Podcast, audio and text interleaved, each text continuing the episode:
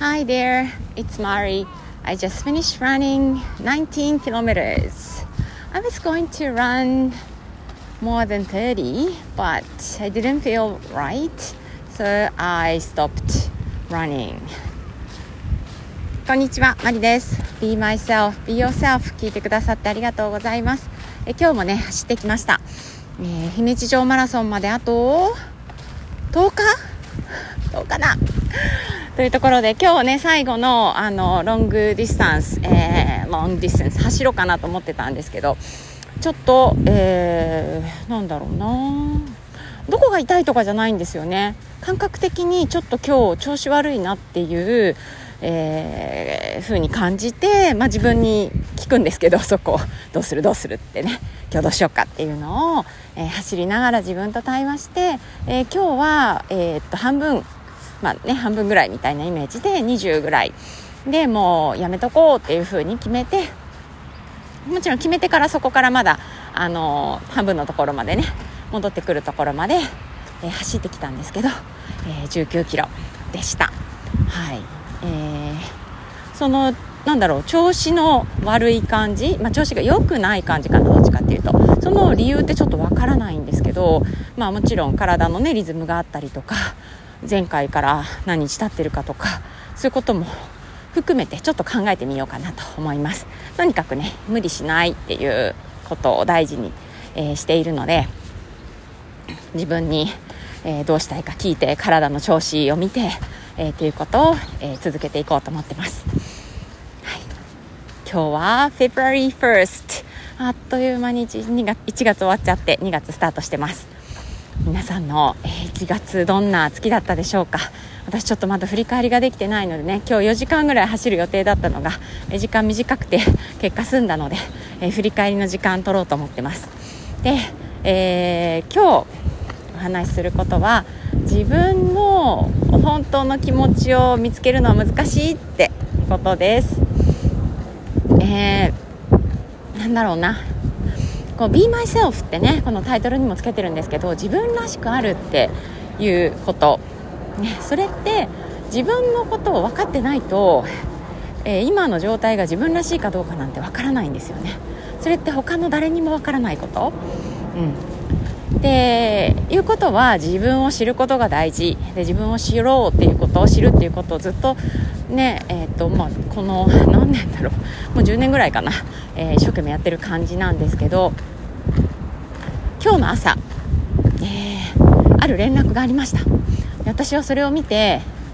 えっとなんだろうな残念な気持ちになったんですよね。えっとそうだな。ちょっと内容を言えないんですけどそれを読んで残念で悲しい気持ちになった。で、えーすぐ返信をしようと思ったんです。大人だから。仕事だから。でなんだけどわーって書き始めて自動的に。あ分かりましたっていうことを書き始めて。でふてその指を止めてあちょっと私この気持ち感じなくちゃいけないってなったんですよね。でえーっとあ私今悲しいな残念だなっていうことを自分で感じてそれをこう、まあ、自分の中から出していくイメージなんですけどそこずっといや悲しい悲しいって嫌だっていうことを出してましたであじゃあそろそろ メッセージ書こうって思っていやいやちょっとまだだっていうあの自分の中のやり取りをしてたんですけど、うん、なんだろうな原因とか、えー相手をどうのこうのとかってじゃなくって今自分がえーどう感じてるかっていうところにフォーカスをして、えー見ていました。えーっとそれをまあ朝のね忙しい時だったのでそんなじっくり、えー紙に書いてとかっていうこともしてなくて本当にあの何もないままちょっと胸に手を当てたりして自分の気持ちをなんだろうこの気持ちはっていうので感じてるものをこう出すっていう感じでした、まあ、言葉にはねしてないんですけどね。っていうか声にはしてないですけど、うん、私のところ胸のところであこれ悲しいなとか嫌だなとか残念だなとかいうのを感じてて。で結果、まあ、あの最終的にメッセージは送ったんです。もともと送ろうと思っていたようなメッセージを送ったんですけど自分の中から出てきたのはあ本当はもっとこういう風なのが良かった。一つのことがまあ終わった。終わるっていうお話だったんですけどでそれがこういう終わり方じゃなくって終わるのは終わるので全然良かったんですけどもうちょっとこうが良かったっていう自分の本当の望みみたいなものが感じられたんですその時にね、うん、だからそれって自分で特にあの認識していたものではなかったのであじゃあ次からは私はこれがいいっていう、えー、こっちがいいっていうことを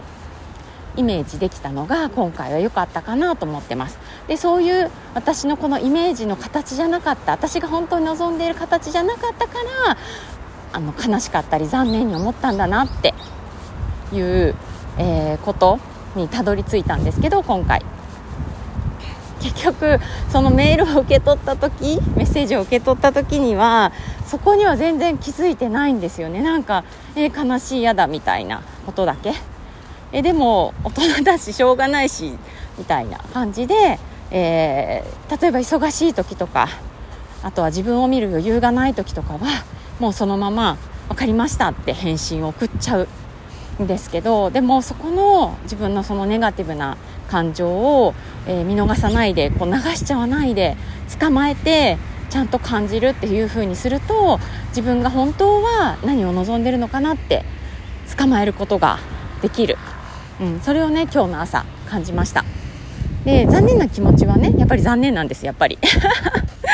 変わらないんですそこはね。消えてくれるとかっていうのはないんだけどでもあ私はこれを望んでるんだなって見つけられたことは私にとって結構大きいです。で自分の本当の気持ちって見つけるの難しいんですよね。やっぱりもう私はいろんなことをしょうがないとか気のせいだとかって、えー、流しちゃう癖がついてるので、まあ、みんな そういう人多いのかなって思うんですけど今ちょっと細かく自分の気持ちを見るようにしていてやっとこうあこれかっていうのを捕まえられるようになってきました。なかなか自分の本心とかって蓋しちゃってると本当見えない見えにくくなってしまってるんですけどそこを聞いてあげる。え本当はどうしたいの？って本当はどんなのがいいの？って、えー、優しい親友のようにね、え、聞いてあげることで、え、見えてくるんじゃないかなと思います。ま毎回毎回しなくてもいいけど、えそれをすることが、え自分に優しくするっていう一番の方法かなと今思っていて、え自分のね声を聞くキャンペーンを、えどんどん続けていきたいなと思います。はい、ー、自分のね本当の本心をね見つけるのは難しいっていうお話だったんですけど、えー、それに関係する英語のフレーズこちらお届けします Listen carefully to yourself Listen carefully to yourself、えー、自分の声を、えー、注意して聞いてみてください Okay, that's all for today. Thanks for listening. Bye.